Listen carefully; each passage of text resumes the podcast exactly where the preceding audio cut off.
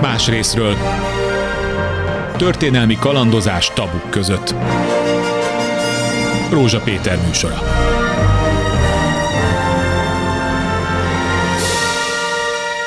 Február 10-én pontos évfordulója volt a Párizsi békeszerződésnek. 1947-ben kötötték meg a szövetséges hatalmak, és ennek a magyarországi olvasatában mindig előjön egy fájdalmas megközelítés, nevezetesen az, hogy ez egy büntető békeszerződés volt már, mint a magyarországi része, a Magyarországra vonatkozó része. A második Trianonnak is apostrofálták sokan, hiszen annyit mindenképpen meg lehet állapítani, hogy a szövetséges nagyhatalmak mindenki feje felett állapodtak meg a különböző országokkal kapcsolatos, érintett országokkal kapcsolatos békeszerződések tartalmáról.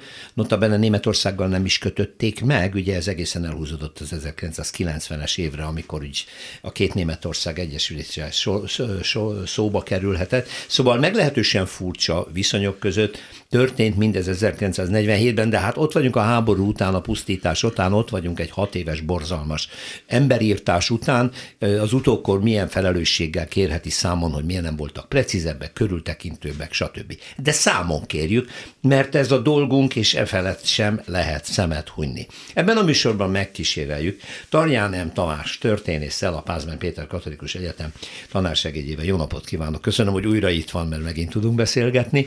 Jó napot kívánok! Köszöntöm a hallgatókat! Ennek a békekötésnek a körülményeit megvizsgáljuk. Jogos-e ez a sérelmi politikánk? Ezt nem tudom, hogy sérelmi politikát folytat ezzel kapcsolatban Magyarország. Gyanítom, hogy inkább nem, hiszen az aktuális katonai, gazdasági, szövetségi rendszerünkbe egész egyszerűen nem fér már bele sok szempontból hála Istennek az a történelmi szituáció, melyben a Párizsi békeszerződés megszületik. A második világháború után a hidegháború eszkalálódásának a folyamatában vagyunk. Ezt mindenképpen nagyon fontos látni akkor, amikor erről a békeszerződésről beszélünk. Ugye a második Trianon megnevezés az elsősorban talán inkább annak szól, hogy annak ellenére, hogy az első világháború után egy világosan elhibázott békeszerződés születik, ami nem csak magyarok szerint elhibázott, nem csak a vesztesek szerint elhibázott békeszerződés. Az Antant hanem vezetői szerint is később Ismerjük ugye Fosmarsalnak a, a híres bonnóját, hogy ez 20 évre szóló fegyverszünet, és elég elolvasni mondjuk Kissingernek a Diplomácia című munkáját, amelyben eléggé hosszan ostorozza mind a békeszerződés megszületésének a körülményeit, mind a két világháború köz, közötti nyugati politikát, ami nagyban hozzájárul a második világháború kirobbanásához, és aztán elhúzódásához is.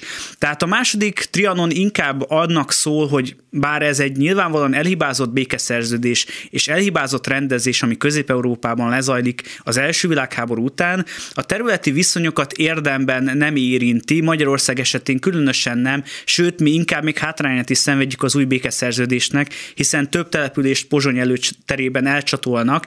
Tehát Magyarország azokat a területeket például, ahol magyar kisebbségek nagy arányban élnek és közvetlen határ mellett nem kapja vissza a Párizsi békeszerződés után sem, sőt tudjuk jól, hogy a második világháború végnapjaiban és a második világháború után történelmi precedens nélküli módon igyekeznek az államok megteremteni a maguk etnikai homogenitását.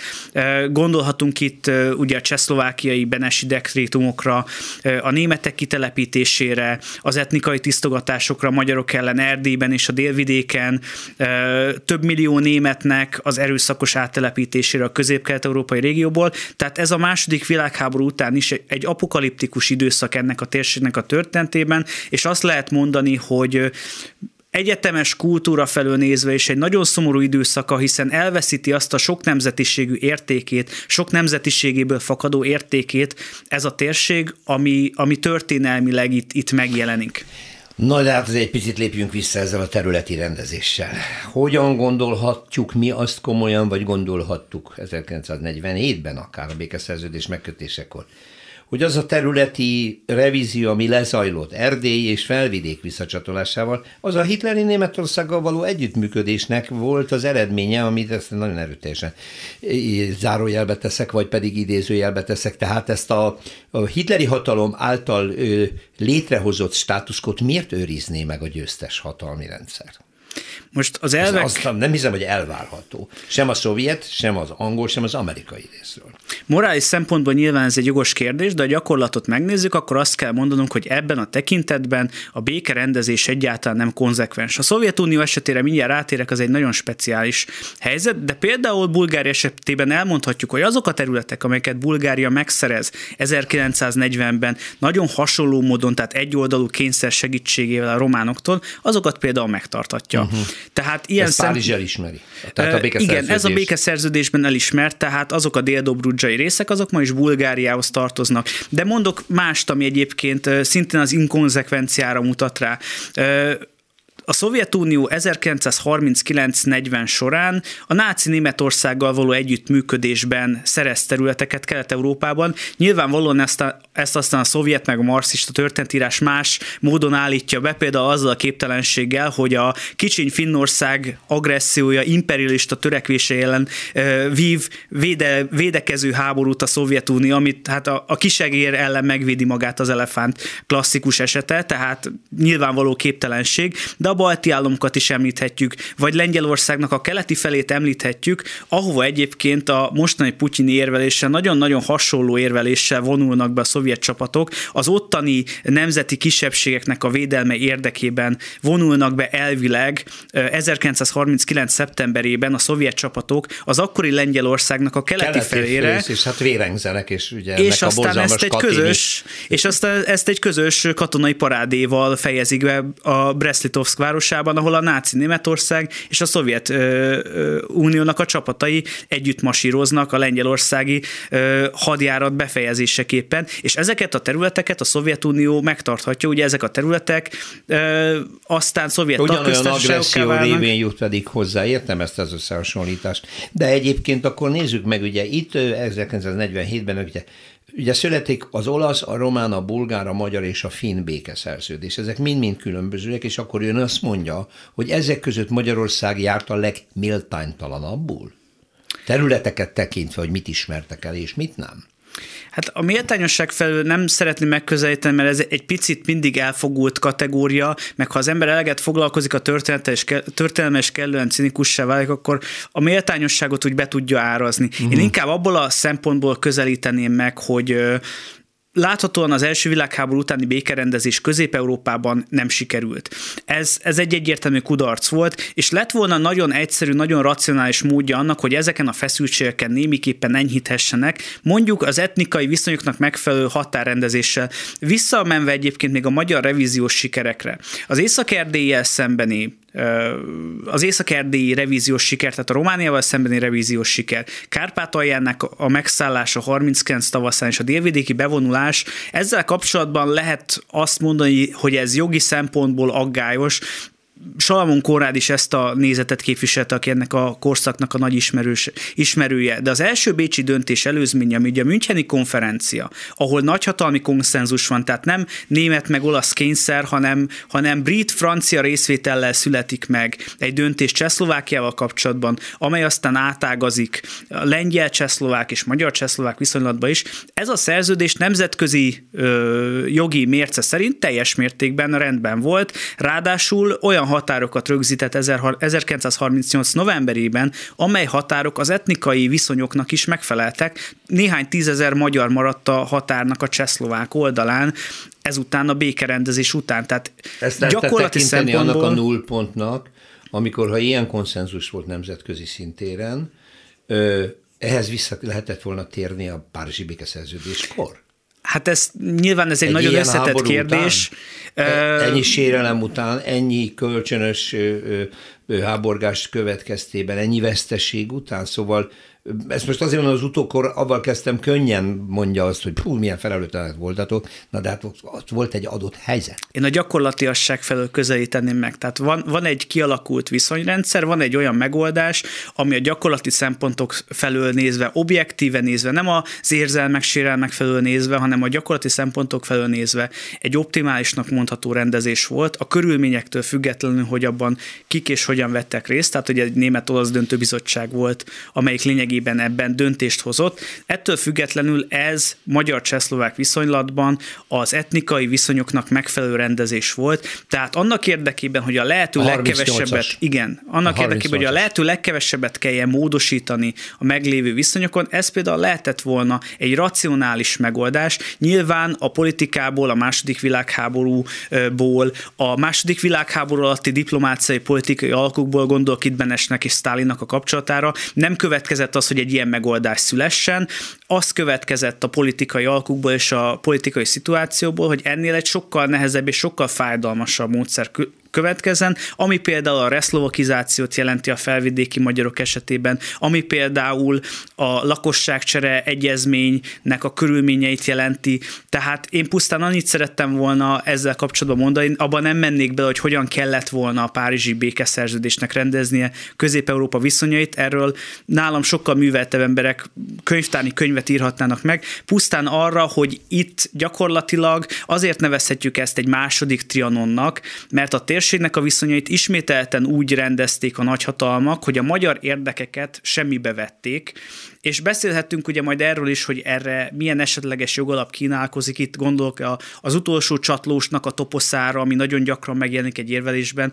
ami amellett, hogy történelmek valótlan, borzasztóan morálisan is aggályos, beszélhetünk majd erről. A lényeg itt tényleg uh, annyi, ezzel kapcsolatban, hogy a második trianon az elsősorban arra vonatkozik, hogy a történelem ismételten átgyalogolt a magyar érdekeken, megint csak nem azért, mert valamiféle különleges magyar ellenesség vezette volna a nagyhatalmakat, vagy a nagyhatalmak vezetőit, pusztán egész egyszerűen Magyarország szerencsétlen geopolitikai helyzetben, szerencsétlen körülmények között volt a második világháború Na, ez után. nagyon fontos kérdés, és nagyon örülök, hogy Tarján nem Tamás most ezt idehozta, szóba hozta, mert volna néhány dolog, amit mondjuk úgy, hogy respektálhattak volna a szövetségesek, a győztes hatalmak.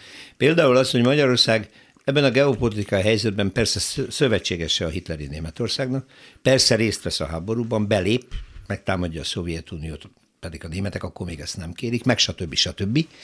De közben a szövetségesek előtt is pontosan tudható volt, hogy Magyarország egy kettős politikát folytat.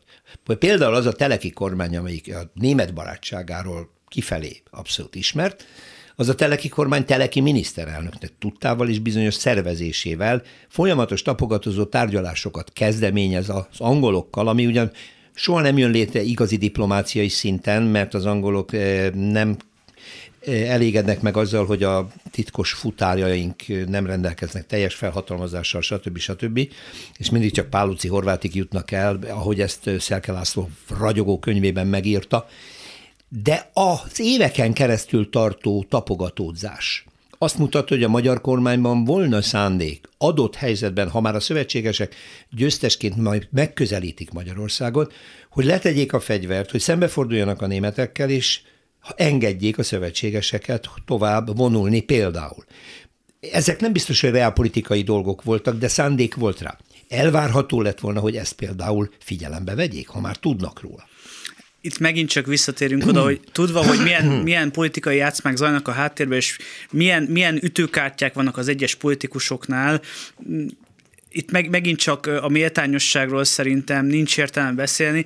A teleki kormánynak a politikája az annyit mindenképpen hozzáfűznék, meg általában véve a második világháború előtti Magyarország politikájához, hogy a németekkel való együttműködésnek nincsen politikai alternatívája ebben az időszakban. Egész egyszerűen ezt nagyon fontos látni és érteni, hogy 1938-ban nem pusztán annyi történik, hogy Hitler a saját maga birodalmát kiterjesztik keleti irányban, hanem ezzel egy időben megtörténik az is, hogy a nyugati szövetségesek több olyan államot, legalább Csehszlovákiát és legalább Lengyelországot. Ausztria elsősorban Olaszországgal áll jó viszonyba, de az olaszok pedig Ausztriát, de láthatóan cserben hagyják. Tehát az a, az a Lengyelország, amelyik néhány nappal a hitleri támadás előtt szerződést ír alá Nagy-Britanniával a területi sértetetlenségéről, lényegében érdemi segítség nélkül néz szembe a Wehrmacht, majd a Vörös Hadseregnek a csapataival.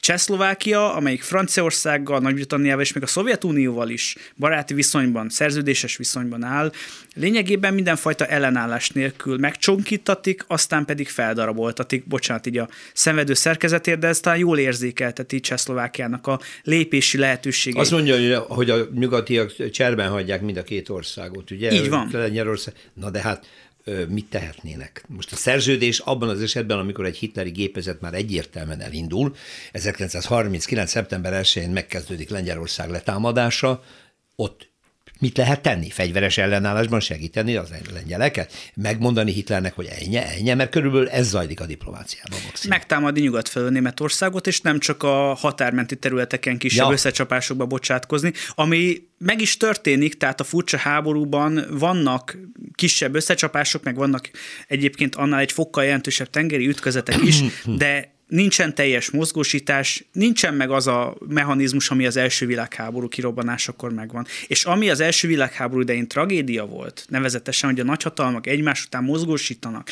és hadba lépnek egymás ellen, és dőlnek a dominók, a második világháborúnál paradox módon éppen ennek az ellentéte okoz ö, katasztrófát még picit visszanyúlva az időben és a történelemben. A hitleri gépezet sok szempontból éppen azért tud beindulni 1939 őszén, mert 1938-ban a szövetségesek egy meglehetősen, fogalmazunk így, impotens megbékélési politikát folytatnak. Hát bíztak abban, hogy nem fog kirobbanni a háború. Most ment a vita, hogy Hitler mit akar, és maguk is egymás között sem az angolok, franciák, senkik nem tudtak megegyezni a különböző potentáltak, hogy igazából mire lehet számítani. Ez, Ez a két világháború közötti időszak egészére így van, mhm. amikor például Nagy-Britannia nem képes eldönteni azt, hogy Franciaország mellé álljon egy felmelkedő Németországgal szembeni konfliktusban, vagy inkább megpróbáljon valamiféle közvetítőt játszani.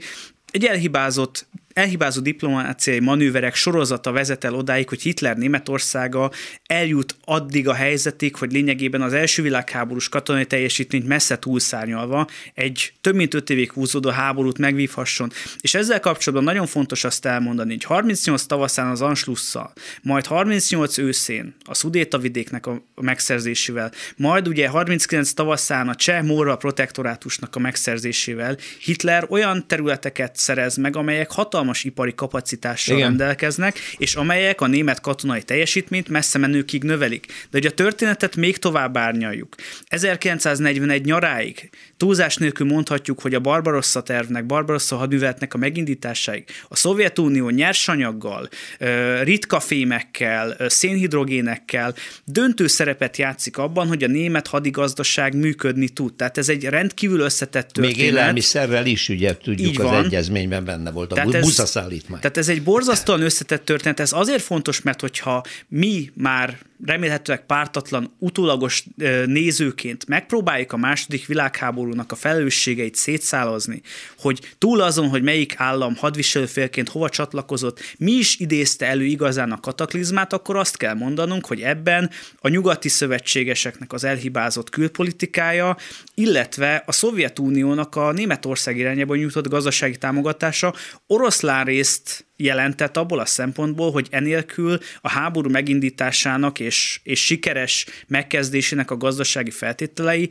nem lehettek volna meg Németország számára. Mindenképpen fontos azt látni, nyilván a második világháború után, amikor győztesekre, vesztesekre lehet osztani nemzetközi teret, nyilván ezzel senki nem foglalkozik. A Szovjetunió ilyen szempontból különösen szerencsés, hiszen amíg Németország felemelkedő szakaszban van, ki tudja élvezni annak az előnyeit a nyugati irányú terjeszkedéssel, majd a második világháború második felében természetesen nem csekély áldozatárán, nem csekély véráldozatárán, tehát semmiképpen sem ingyen vagy jó szándékból vagy szerencséből, hanem igenis nagyon sős áldozatok árán meg tudja tartani ezeket a vívmányokat, és tovább is tudja őket fejleszteni a kelet-európai hegemóniával. Tehát ebben a szituációban már, már, már más körülmények dominálnak, már a győztes-vesztes, meg a győzteseknek megfelelő érdekek dominálnak, de hogyha mi vizsgáljuk ezt a történetet, akkor, akkor tényleg azt kell látnunk, hogy itt a, a jó fiúknak és a rossz fiúknak a tábora az egyáltalán nem nyilvánvaló. És bocsánat, visszatérve még a magyar béketapogatózásokhoz. Magyarország ugye a Szovjetunióval szemben egy erőteljes félelmet táplál, elsősorban a bolsevik berendezkedés a, a, a, és aztán a Stalin típusú berendezkedés miatt, amiről 45 utáni tapasztalatok alapján elmutatjuk, hogy abszolút mértékben megalapozott. Emiatt Magyarország a nyugati szövetségesekkel akar tárgyalni a békéről. Érthetően Magyarország azt szeretné, hogy a nyugati szövetségesek érjenek ide Persze, először. ezért keresi a kapcsolatot ugye a Foreign Office-szal is állandóan. És sok esetben még az is lehet, hogy egyes, egyes katonáknál vagy egyes hadtesteknél még akár ez is lehet egy meghatározó motivum, hogy addig tartsunk ki, amíg legalább a másik oldal ideér. Hát, nyilván, ez, nyilván ez sok esetben egy kimondatlan, de akár egy, egy, egy esetleges forgatókönyv is lehet. A nyugati szövetségesek Magyarországot kifejezetten hitegetik a nyugati béke vagy fegyverszünet lehetőségével akkor is, amikor ők maguk már tudják, hogy Magyarországnak a Szovjetunióval kell megegyezni, és ugye Borhi Lászlónak a közelmúltbeli kutatásaiból pedig felsejlik egy olyan lehetőség is, hogy adott esetben Magyarországot, amelyet ugye 1944 tavaszán megszáll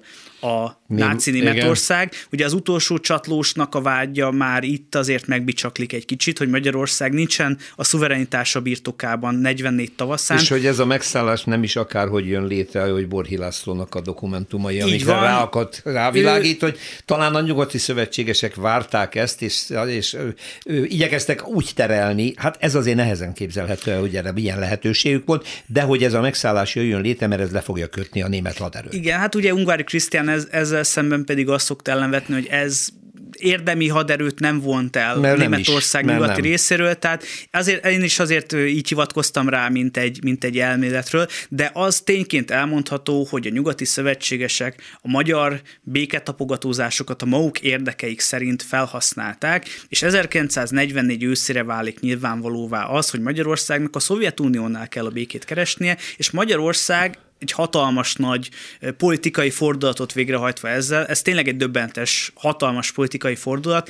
Egy negyed százados politikai tradíciónak a felszámolása ezt, ezt megteszi, és ugye megkötik az előzetes fegyverszünetet, és aztán ugye a kiugrási, sikertelen kiugrási kísérletnél lényegében van egy átálló magyar haderő is, haderő is igen. ami aztán a Szovjetunió oldalán a szövetségesek oldalán nyilván kevés jelentős szerepben, Most... de tényszerűen mégis ott küzd aztán a második világháború további ö, záró szakaszában. Igen, ha nem is jelentős, de gesztus értéke van Így a dolognak, van. tegyük hozzá. No, Tarján Tamás történésztől hadd kérdezzem azt, hogy tudva tudta a nyugati szövetség, angolok elsősorban, de talán az amerikaiak is, hogy a különböző, tehát Bialta Teheránról beszélek, megegyezéseken, egyeztetéseken tulajdonképpen a területi felosztás mindig előkerül.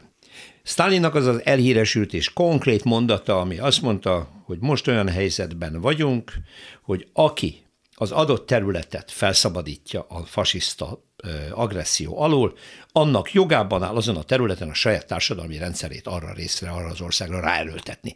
Nem rejtette véka alá. Akkor ne csináljunk úgy, mondom ezt Churchillnek és a többieknek így hosszú történelmi távlatból, mintha nem lennénk tisztában azzal, hogy bizony-bizony ezen a kelet-európai területen az oroszok be fognak rendezkedni. Nem kell hitegetni a kisebb országokat, hogy ilyen béke, meg olyan béke, meg a nyugati szövetségesek majd így lépnek be.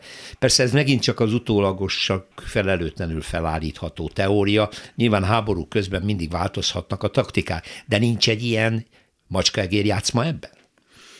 Hát ha nem is macskaegér játszma, de mindenképpen ugye most már látszólag egyenes vonal vezet el a felszabadítástól és újra megszállástól, mert ugye Igen. Ez, a, ez mindenképpen egy, egy kettős aktus, tehát a felszabadítással együtt van egy újra megszállás, ami azért más jeleget ölt a nyugati csapatok által megszállt területeken, mint a szovjetvörös hadsereg által megszállt területeken. Magyarország esetében nem sokat kell erről beszélni, elegendő, ha a Málenki robotot említjük, ha több százezer megerőszakolt nőt, ha a fosztogatásokat emlegetjük, tehát tudjuk jól, hogy mik ennek a, az újra megszállásnak a következményei Magyarország számára. Jó, és egy, egy dolgot tegyünk hozzá, hogy ugye a Szövetség Ellenőrző Bizottságnak a működése addig jelenthetett volna valamilyen garanciát, amíg a Párizsi békeszerződés meg nem születik, de ez mikor megszületett, ez a békeszerződés ugye prolongálja az Ausztria jogállását, és azzal az indokkal, hogy addig, míg az osztrákokkal nem születik meg a béke megállapodás,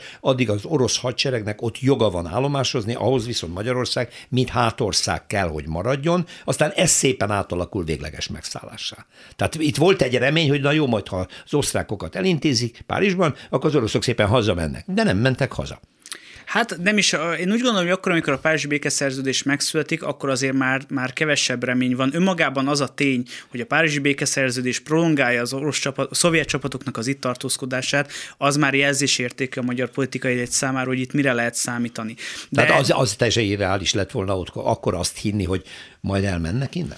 Nem volt irreális önmagában véve azt hinni, mert például a kisgazdapárt is abban reménykedik, Nagy Ferenc miniszterelnök is abban reménykedik még 1946-ban, érzékelve a kommunisták általi belpolitikai nyomást, amit a Szövetséges Ellenőrző Bizottság és a Szovjet Vörös Hadsereg egyértelműen támogat, gondoljunk csak Kovács Bélának az elhurcolására, El, aminek nem sokára szintén csak évfordulója lesz, és szintén 75. évfordulója, tehát önmagában véve megvolt ez a remény, hogy ha a békeszerződés megszületik, Lezárul. és az egy egyértelmű helyzetet teremt, akkor a szovjetek innen kivonulnak, és kialakul egy olyan szituáció, ahol a magyar belpolitikában a magyar társadalomnak a tényleges preferenciái érvényesülhetnek majd, ami egyértelműen azt mutatta, hogy egy antikommunista berendezkedés De hát közben létre. már a, a megalakuló új kormányban a kommunisták megkapják a belügyminisztériumot, ez, ez mind tehát... rendben van, ez persze ez így van, mert ez a Szövetséges Ellenőrző Bizottságnak az elvárása. Jó, De azt akartam mondani, eredmény... bocsánat, hogy, hogy a Szövetségi Ellenőrző Bizottság addig potenciálisan addig háromtagú, amíg ugye meg nem születik a béke megállapodás, utána szépen elpúcsúzik az amerikai tábornok, nem tudom már nevét, és akkor itt marad az orosz. Igen, és a Nagy Ferenc abban bízik, ha meg lesz a békeszerződés, ki lehet írni egy újabb választást, igen, ahol, igen. ahol a pártok a valós támogatottságnak megfelelően fognak szerepelni, Ugye visszautalva, hogy 45-ben a kisgazdapárt abszolút többséget a, szerez, igen. ez elsősorban annak köszönhető, hogy, hogy a kisgazdapárt tömörít mindenféle polgári jobboldali elemet, mert egész egyszerűen más pártok nem indulhatnak el a választáson. De a magyar társadalom értékválasztása világos, nem a kommunista utat szeretné, nem a sztálinista utat szeretné követni. És 47 február 10-ig lehet bízni abban, hogy talán esetlegesen a szovjet katonai erő kivonásával erre nyílik esély. Uh-huh, uh-huh. Párizsi békeszerződéssel teljesen nyilvánvalóvá válik, hogy itt mindenféle olyan politikai erő, amelyik demokráciát szeretne, igazából utóvét harcokat folytathat egy egyértelmű kommunista nyomulással szemben. Nem volt annak realitása a sztálini terveket nézve, hogy, hogy közép-kelet-európát a Szovjetunió kiereszti a medve mancsai közül, hogy így fogalmazzunk. Az viszont a Párizsi békeszerződésen is, és a 45-47 közötti eseményeken is jól látható, hogy ebben az átmeneti időszakban, még a hideg kirobbanása, hidegháború kirobbanása előtt és környékén egész egyszerűen tehát kellenek újabb és újabb ürügyek, kellenek újabb és újabb lépcsőfokok ahhoz, hogy a szovjet uralmat stabilizálni lehessen a térségben, és zárójelben elmondhatjuk, hogy ha a következő 40-45 évet értékeljük, akkor azt kell, hogy mondanunk, hogy igazából a szovjet katonai erő marad az egyetlen olyan tényező, amely ezt a befolyást, és amely ennek a világrendnek a hegemóniáját biztosítani tudja, hiszen abban az esetben, hogyha ez a fajta kényszer enyhül, vagy, vagy akár bizonyos esetekben el is tűnik, akkor ezek a társadalmak egész egyszerűen a természetes igényüktől vezetve egy nem kommunista, vagy semmiképpen sem egypárti diktatúra jellegű szocialista rendszer irányába szeretnének haladni. Tehát 45-ben még, még nagyon sok minden nem úgy néz ki, ahogy 1947-ben vagy 48-ban, sztálini elképzelések világosak. Az is világos, hogy ezekkel az elképzelésekkel az Egyesült Államok Roosevelt elnök nincsen teljesen tisztában, vagy nem tartja olyan jelentőségűnek. Churchill az egyébként, aki 1945-től kezdve az amerikaiakat folyamatosan ösztönzi arra, hogy, hogy szorongassuk meg kicsit a szovjeteket, a német békét végre hozzuk tető alá, próbáljunk meg valamilyen módon nyomást gyakorolni a Szovjetunióra, közel közép-kelet-európa érdekében, amikor ez igazából a Truman elvel megtörténik, ennek az első fontos aktusa véleményen szerint Európában a görögországi polgárháború 1947-ben, akkor Magyarország számára már egyértelműen késő. Nagyon érdekes egyébként, hogy, hogy a magyar kékcidulás választások, amik számunkra szimbolikus jelentőséggel bírnak, és a magyar belpolitikai folyamatokat meghatározzák, a nemzetközi diplomáciai szakirodalomban kevés jelentősnek bizonyulnak.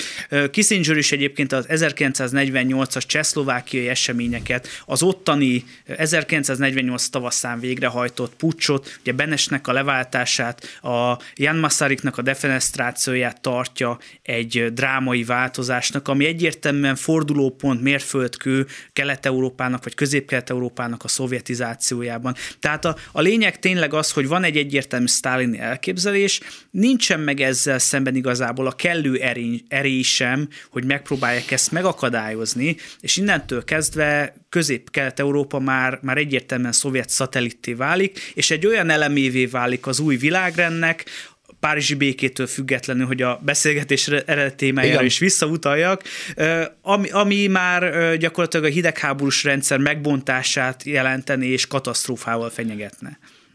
Nagyon pici szünetet tartunk, és az a kérdés, hogy mikor letól datálható az, hogy Churchillék, az amerikai, a francia és a, a, az angol ö, hadvezetés és politikai elit nagyjából tisztában van azzal, vagy tisztában jön azzal, hogy mi várható a Szovjetunióval kapcsolatban egy esetleges békekötés után, és készülnek-e már a hidegháborúra, vagy ez majd a történelem későbbi fázisában derül csak ki. Más részről történelmi kalandozás tabuk között.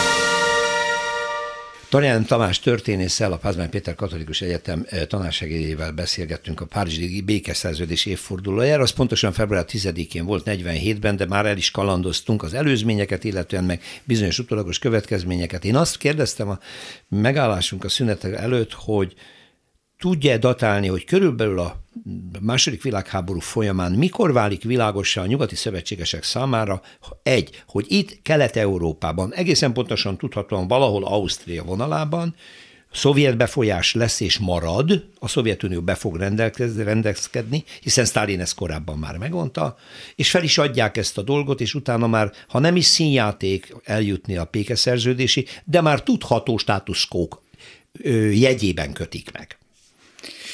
Ugye ön is mondta az előbb, hogy elkalandozunk, ennek az én véleményem szerint a Párizsi békeszerződésnek a relatíve jelentéktelensége adja az okát. Uh-huh. Nem akarnám kisebbíteni nyilván a jóvátétel kapcsán, amiről egyébként már szintén két évvel korábban születik egy meghatározó megállapodás, határok rendezése kapcsán már, tehát hogy van jelentősége, de nagyon sok esetben egy olyan tényeket rögzít, amelyek már korábban a gyakorlatban rögzülnek. Utalok itt például a csehszlovák-magyar lakosságcsere megindulására is, ami, ami szintén már, már egy korábbi folyamat, és nem, nem a Párizsi békeszerződés által determinált. Másrészt pedig van egy eszkalódó hidegháború, tehát egy, egy olyan konfliktus, egy lezár egy konfliktust egy olyan pillanatban, amikor már egy másik konfliktus elindult. sokkal relevánsabb és elindult. Tehát az, hogy a második világháború utáni Európa hogyan alakul, ez borzasztóan nehezen belátható egyébként mindenki számára. Nyilván ez függ attól is, hogy az egyes seregek meddig jutnak el. Na ez viszont nagyon fontos, bocsánat, hogy közbevágok, mert például a,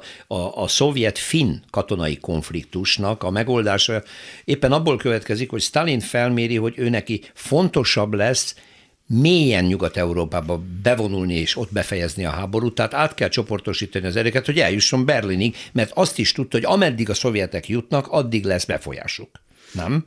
Így van, és akkor ennek kapcsán meg is lehet említeni azt, hogy mondjuk a finlandizáció, tehát a finnországéhoz hasonló státusz kialakítása miért nem játszik mondjuk Magyarország, Magyarország és a kelet-európai országok esetében egyértelműen stratégiai jelentőségük miatt, ami Finnország esetében ne becsüljük azért a finneket, de egyértelműen csekélyebb, kevésbé jelentős. Elsősorban a stratégiai orosz területekhez való közelsége miatt fontos Finnországnak a semlegessége, de nincsen szükség arra a fajta alávetésre. Egyébként, mint itt. Mint itt, egyébként pedig másfél egyenlően mérnek, hiszen Finország éppen úgy 300 millió dolláros jóvátételt kell, hogy fizessen mint. a világháború után, mint ahogy Magyarország és egyébként Románia is, aminél Olaszország csak csak 50 millióval többet fizet a háborús részvételért. Bocsánat a kitérőkért, tehát önmagában a háború utáni Európának a képe az meglehetősen bizonytalan.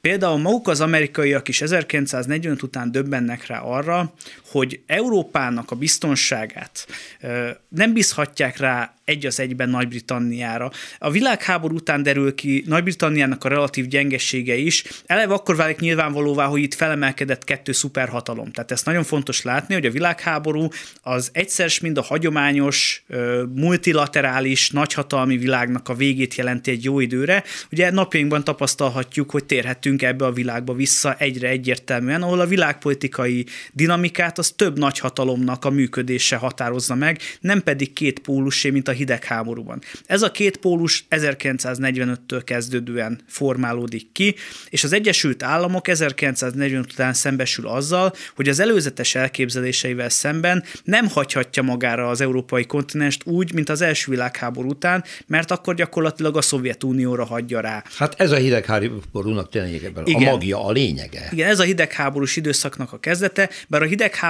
elsősorban az erre adott szovjet reakcióból fakad, és nem, nem pedig pusztán abból, hogy az Egyesült Államok itt milyen politikát folytat, hiszen a Marshall segély egyáltalán nem exkluzív jelleggel a nyugat-európai vagy a nyugati felszabadítás és megszállás alá első területekre ö, van számva, hanem, bocsánat, hogy ilyen csúnyán hát fogalmazom ne, nem meg, annak szám, sajnos, hanem, ez, hanem, ezért kár, hogy mi kimaradtunk belőle nagyon. Hanem er, ebből a majdani szocialista blokk országai önszántukból maradnak ki, a rádióhallgatók nem hallják az idézőjelet, amit itt éppen de mutatok. Érzékelik, de gondolom érzékelik, és Jugoszlávia pedig éppen azért szakít a Szovjetunióval egy időre, mert nem hajlandó kimaradni ebből a fajta gazdasági segélycsomagból. segélycsomagból szempontból. Tehát, tehát ez, ez egy törést eredményez a szocialista táboron, táboron belül, belül is. Itt kezdődik Tito külön útja. Tehát, hogy nagyon nehéz belátni azt, hogy a második világháború után mi kezdődik. Jellemző, hogy Churchillnek a 46-os Fultoni beszédét, amelyben ugye elsőként említi meg, hogy vasfüggöny ereszkedik Európára, azt egy jóslat, ezt egy kasszandrai jóslatnak is lehet tekinteni, hiszen Igen. ebben az időszakban még azért nem zajlik a hidegháború. Persze vannak érdekütközések, meg jól látható, hogy próbálják kiszorítani egymást politikai szempontból, vagy, vagy gazdasági, stratégiai területekről az egyes szövetségesek a maguk területén, tehát a Marshall segély nyilvánvalóan azt a célt szolgálja, hogy a e, Stalin támogatását élvező, vagy azt a célt is szolgálják, hogy a Stalin támogatását élvező franciaországi, olaszországi, egyébként erős baloldali kommunista mozgalmak ne hódítsanak túlságosan teret, hanem sikerüljön stabilizálni az országot azelőtt, hogy a hogy ezek a fajta válságtünetek szélsőség felé vigyék el a politikai életet. Ez nyilvánvalóan a, a szovjet érdekek visszaszorítására történik, ahogyan itt is tapasztalhatjuk Magyarország esetében is, például mondjuk az amerikai gazdasági érdekeknek a visszaszorítását már a hidegháború kirobbanása előtti időszakban is. Tehát megvan, hát igen, megvan ez a vetélkedés. Igen, csak egy zárójeles megjegyzés, hogy néhány konkrétum mennyire alátámasztja azt, amit Arján Tamás most említett. A megszállt területeken az oroszok gond nélkül leszerelik, leszerelik az ipari berendezéseket. Az amerikai tulajdonban lévő romániai olajfeldolgozót úgy elviszik utolsó csavarig, mint a pinty, miközben szövetségesek. Ugyanezt történik a többi megszállt területen is. Ezt Igen. most csak azért is említem, mert később, ha még lesz időnk a kárpótlásról beszélni, illetve a jóvátételekről, hogy oda mit számítottak be és mit nem, az még egy érdekes dolog. A jóvátétel esetén azért elmondhatjuk, hogy a külföldi tulajdonú vállalatok esetében már tiszteletben tartják a tulajdoni viszonyokat akkor, amikor a jóvátétel zajlik, még a hidegháborút megelőző időszakban, amikor nyilván államosítások következnek már, akkor ez az államosítás nyilvánvalóan ez ezt akkor, egyértelműen igen. felülírja, és, és akkor már egy más helyzetben vagyunk, de amíg ez nem történik meg, addig, addig azért Igen, jó, tapasztalt, majd... hogy szóval ez, ez összetettebb, ahogy azt, azt is nyilván nehéz elválasztani, hogy a Szovjetunió jóvátétel keretében, vagy még azt megelőzően szerel le bizonyos ipari hát, kapacitásokat hát, az egyes országokban. Egy csomó mindent. Ugye Magyarország esetében mind a kettő megtörténik, tehát egyes ilyen ö, aktusok ezek a jóvátételen belül vannak elszámolva, mások még ezt megelőzően, vagy ez, ez ettől elkülönülten történnek meg, tehát ez így egy, egy nagyon bonyolult kérdés. A, a lényeg az egyébként ezzel, ezzel az egész szituációval kapcsolatosan az, hogy, hogy tehát megismételve az eddigeket, tehát a hidegháború eszkalálódását ebből a szempontból nem lehet látni előre. Például Roosevelt elnök a háború végnapjaiban még egy olyan új világot képzel el, kicsit a, a Wilsoni elvekhez hasonlóan, eh, ahol, ahol Nagy-Britannia, az Egyesült Államok, a Szovjetunió és Kína, mint, mint a világnak a négy rendőre, ez a The Four Policemen elképzelés, fenntartja a rendet, és lényegében osztatlanul biztonságot biztosít az egész világ számára az agresszív területszerző háborúkkal szemben. Tehát teljesen Jaj, más... nem tudhatjuk, hogy vajon jó lett volna-e, és akkor eljutunk-e oda, hogy most az oroszok megtámadták például Ukrajnát, zárójelbe zárva.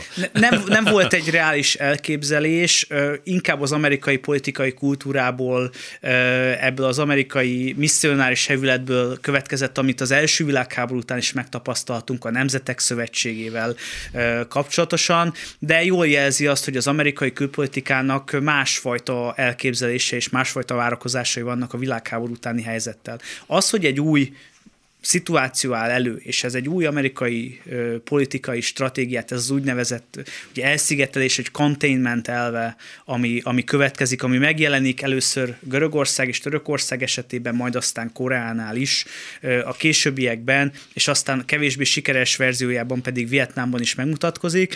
Ez, ez már a hidegháború terméke, ez egy pillanatnyi innováció, ami már Truman elnökségéhez, tehát a második világháború utáni időszakhoz köthető, de ez is jól mutatja, mutatja tényleg, hogy a Párizsi békeszerződés egy olyan időszakban születik meg, amikor sok esetben a már lezárt konfliktusok egyre kevésbé relevánsak, például abban a tekintetben, hogy a szövetségesek által megszállt Németországnak a jövője az hogyan folytatódik aztán a későbbiekben, hogy a Német Szövetségi Köztársaság megalakul két év múlva, ami aztán a NATO-nak a tagjává válik, és, és folytathatnánk. Tehát már más, más az, ami igazából a világpolitikát hevíti, nem a De, második világháború háború lezárása. Ez tulajdonképpen érvényes a Párizsi békeszerződés megkötésének időpontjára, hogy ugyanitt lezárják a háborút, de már réges-régen a résztvevők a jövőn gondolkodnak, és egy új státuszkon gondolkodnak. És, és bocsánat, és nagyon fontos, és a nyugati diplomácia már abban gondolkodik, hogy azokat az államokat, amelyek a második világháborúban a tengelyhez tartoztak, azokkal partnerségi viszonyt létesítsen.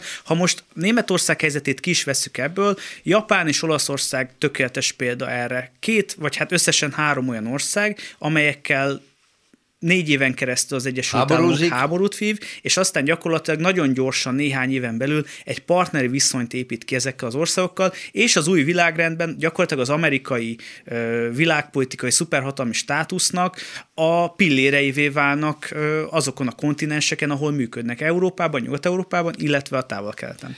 És ekkor ezzel szemben a Szovjetunió pillérei pedig itt vannak a megszállt kiskelet-európai országok velünk az élen, amelyik szintén azt mondható, vagy amelyek eredményeképpen mondhatjuk, hogy valóban felállt a két front, világossá is vált, és az is világossá vált, hogy innentől kezdve ennek a két nagy tömnek a mérkőzése határozza meg majd a, a jövőnket, meg a jelenünket, de nem merül fel területszerzési háború többet.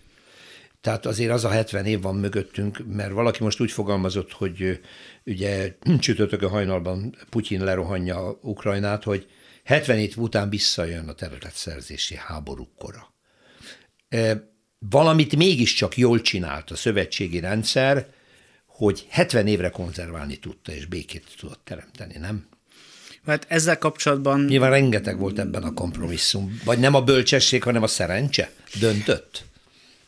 Ezt nagyon nehéz megítélni. Én úgy gondolom, hogy abszolút mértékben egy privát vélemény különbözik, hogy a, a világpolitikai történéseknek a volumene jóval nagyobb volt annál, hogy, hogy ilyen területszerző háborúk és konfliktusok azok az első vonalba kerülnek, mert hát voltak területszerző konfliktusok, voltak területi villongások, függetlenségi háborúk, ország kettőződések és egyesülések, tehát hogy azt azért látjuk hogy a világ térképen nem maradt változatlan.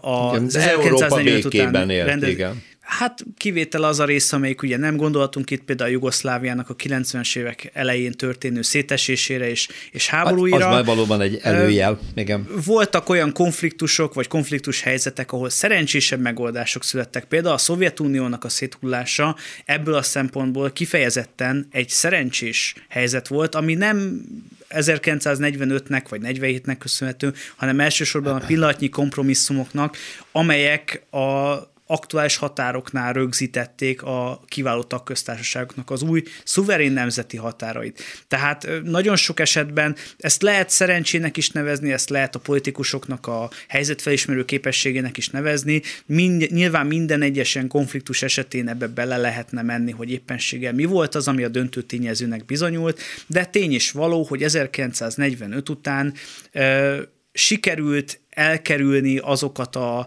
ö, korábbi évtizedekre, évszázadokra jellemző háborúkat, amelyek megmutat, amelyek, ö, amelyek addig azért, azért jellemzőek voltak nagyon nehéz lenne most a jelenlegi aktuális uh, háborús konfliktussal összevetni az 1945 utáni rendszert. Nem, és, azt is vessük és össze. És a kettő, kettő között valamiféle ellentétet nem, vonni. Nem, nem, nem um, erre gondoltam, arra gondoltam, hogy annyit azért megkísérelhetünk, talán uh, Tarjánán Tamás történész persze berzenkedik az ilyen ha megközelítésre, és igaza is van, de mégiscsak felmerül az emberben, hogy csak annyi. A Második világháború utáni békekötések, kialakuló státuszkók és az abból adódó konfliktusok, azok megérleltek-e esetleg mai korunkra egy újabb háborús helyzetet, háborús szándékokat, vagy ez most teljesen független alakul. Tehát lát-e összefüggést? Mert mint ahogy az első világháború lezárása után a történész nyilván látja visszamenőleg, hogy milyen feszültségek halmozódtak fel, amelyek Németország fasizálódásához vezetnek, a Weimári köztársaság bukásához, és egy vesztes háború után hogyan áll fel, és válik a revans meghatározó politikává, úgy a 47-es békekötés után nem látni olyan folyamatot, ami érlelne egy újabb világméretű konfliktust, nem? Hát itt több mindenről is érdemes beszélni. Először is, hogy az 1945 utáni európai stabilitásért, főleg Kelet-Közép-Európában szerintem borzalmas árat kellett fizetni. Tehát Például annak érdekében, hogy a, az etnikai motiváció egy háború megvívására ki legyen kapcsolva, csúnyán megfogalmazva Aha. az európai politikához, az, ahhoz nem csupán az kellett, hogy Közép-Kelet-Európa térségére a Szovjetunió rátegye a medve mancsát és meghatározza az itteni politikai viszonyokat, hanem az nagyon sok millió embernek a szenvedése is kellett. Ahhoz, ahhoz kellettek tömeges deportálások, ö, a holokausz borzalma után következett, következett a, a németeknek németek. a borzalma, következett a csehszlovák-magyar lakosságcsere, következett a délvidéki mészárlás, következett a szárazajtai mészárlás és számos más Romániában elkövetett atrocitás, uh-huh. következett a Csehszlovákiában élő németeknek a kitelepítése, és egyébként egy részüknek koncentrációs táborba zárása, ami talán kevéssé ismert, és magyarok is jártak ugyanígy.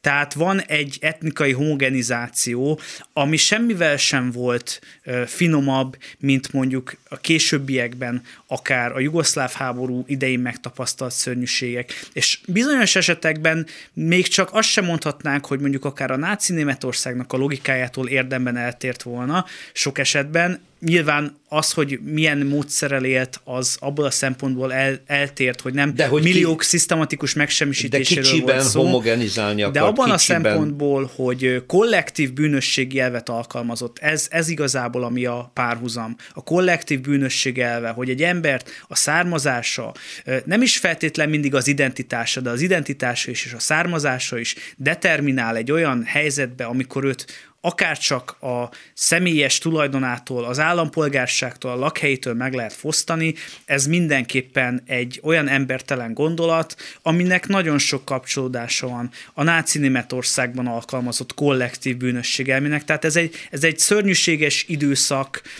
a győzelem után is, és aztán lényegében egész Európa azokba a viszonyokba konszolidálódik bele, a keleti blokk fennmaradásának köszönhetően, ami a 40-es éveknek az űrzavaros második felében kialakul. Láthatjuk ennek a, a következményeit. Például, hogy Lengyelország egy nemzetállamként születik meg úgy, hogy a területének majd, hogy nem az egyötöde, egyhatoda, az, az történelmileg talán a középkornak a derekán tartozik utoljára Lengyelországhoz. Ennek ellenére az ma már lengyel területnek mondható, szorványos német kisebbséggel, Csehszlovákia esetében, vagy a mai Cseh köztársaság esetében esetében ugyanez mondható el.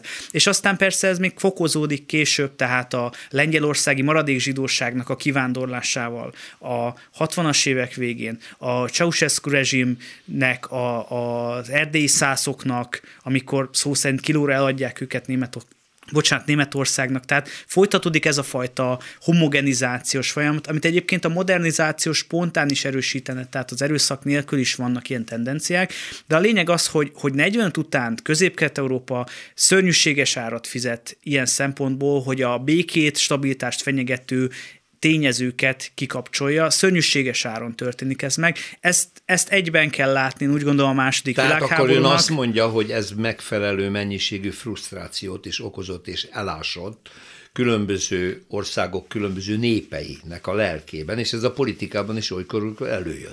Én nem hiszek a történelmi automatizmusában, nem hiszek abban, hogy bizonyos történelmi események a történelem tehetetlenségi erejénél fogva elvezetnének újabb válságokhoz. Uh-huh. Az e- második világháború sem önmagában véve az én véleményem szerint azért robban ki, mert az első világháború lezárása nem megfelelő, hanem azért, mert a nagyhatalmak a nem megfelelő lezárás után során sem a korrekcióra nem voltak nyitottak, sem arra, hogy akkor ezt az elhibázott rendszert megfelelően védelmezzék. Én úgy gondolom, hogy a második világháború ennek következtében következik be, hogy az egyik megoldása nincsen akarat, a másikra pedig nincsen erély, és ehelyett gyakorlatilag tétlenül végignézik azt, hogy egy megalázott Németország, de a megalázottsághoz képest kellően meg nem gyengített, sőt valójában relatíve még meg is erősödött Németország, hogyan próbálja meg ismét a hegemóniája alá vonni a kontinenst. Tehát ez, ez, ez nem a történelmi automatizmusa, és az, hogy miből lesz politikai konfliktus,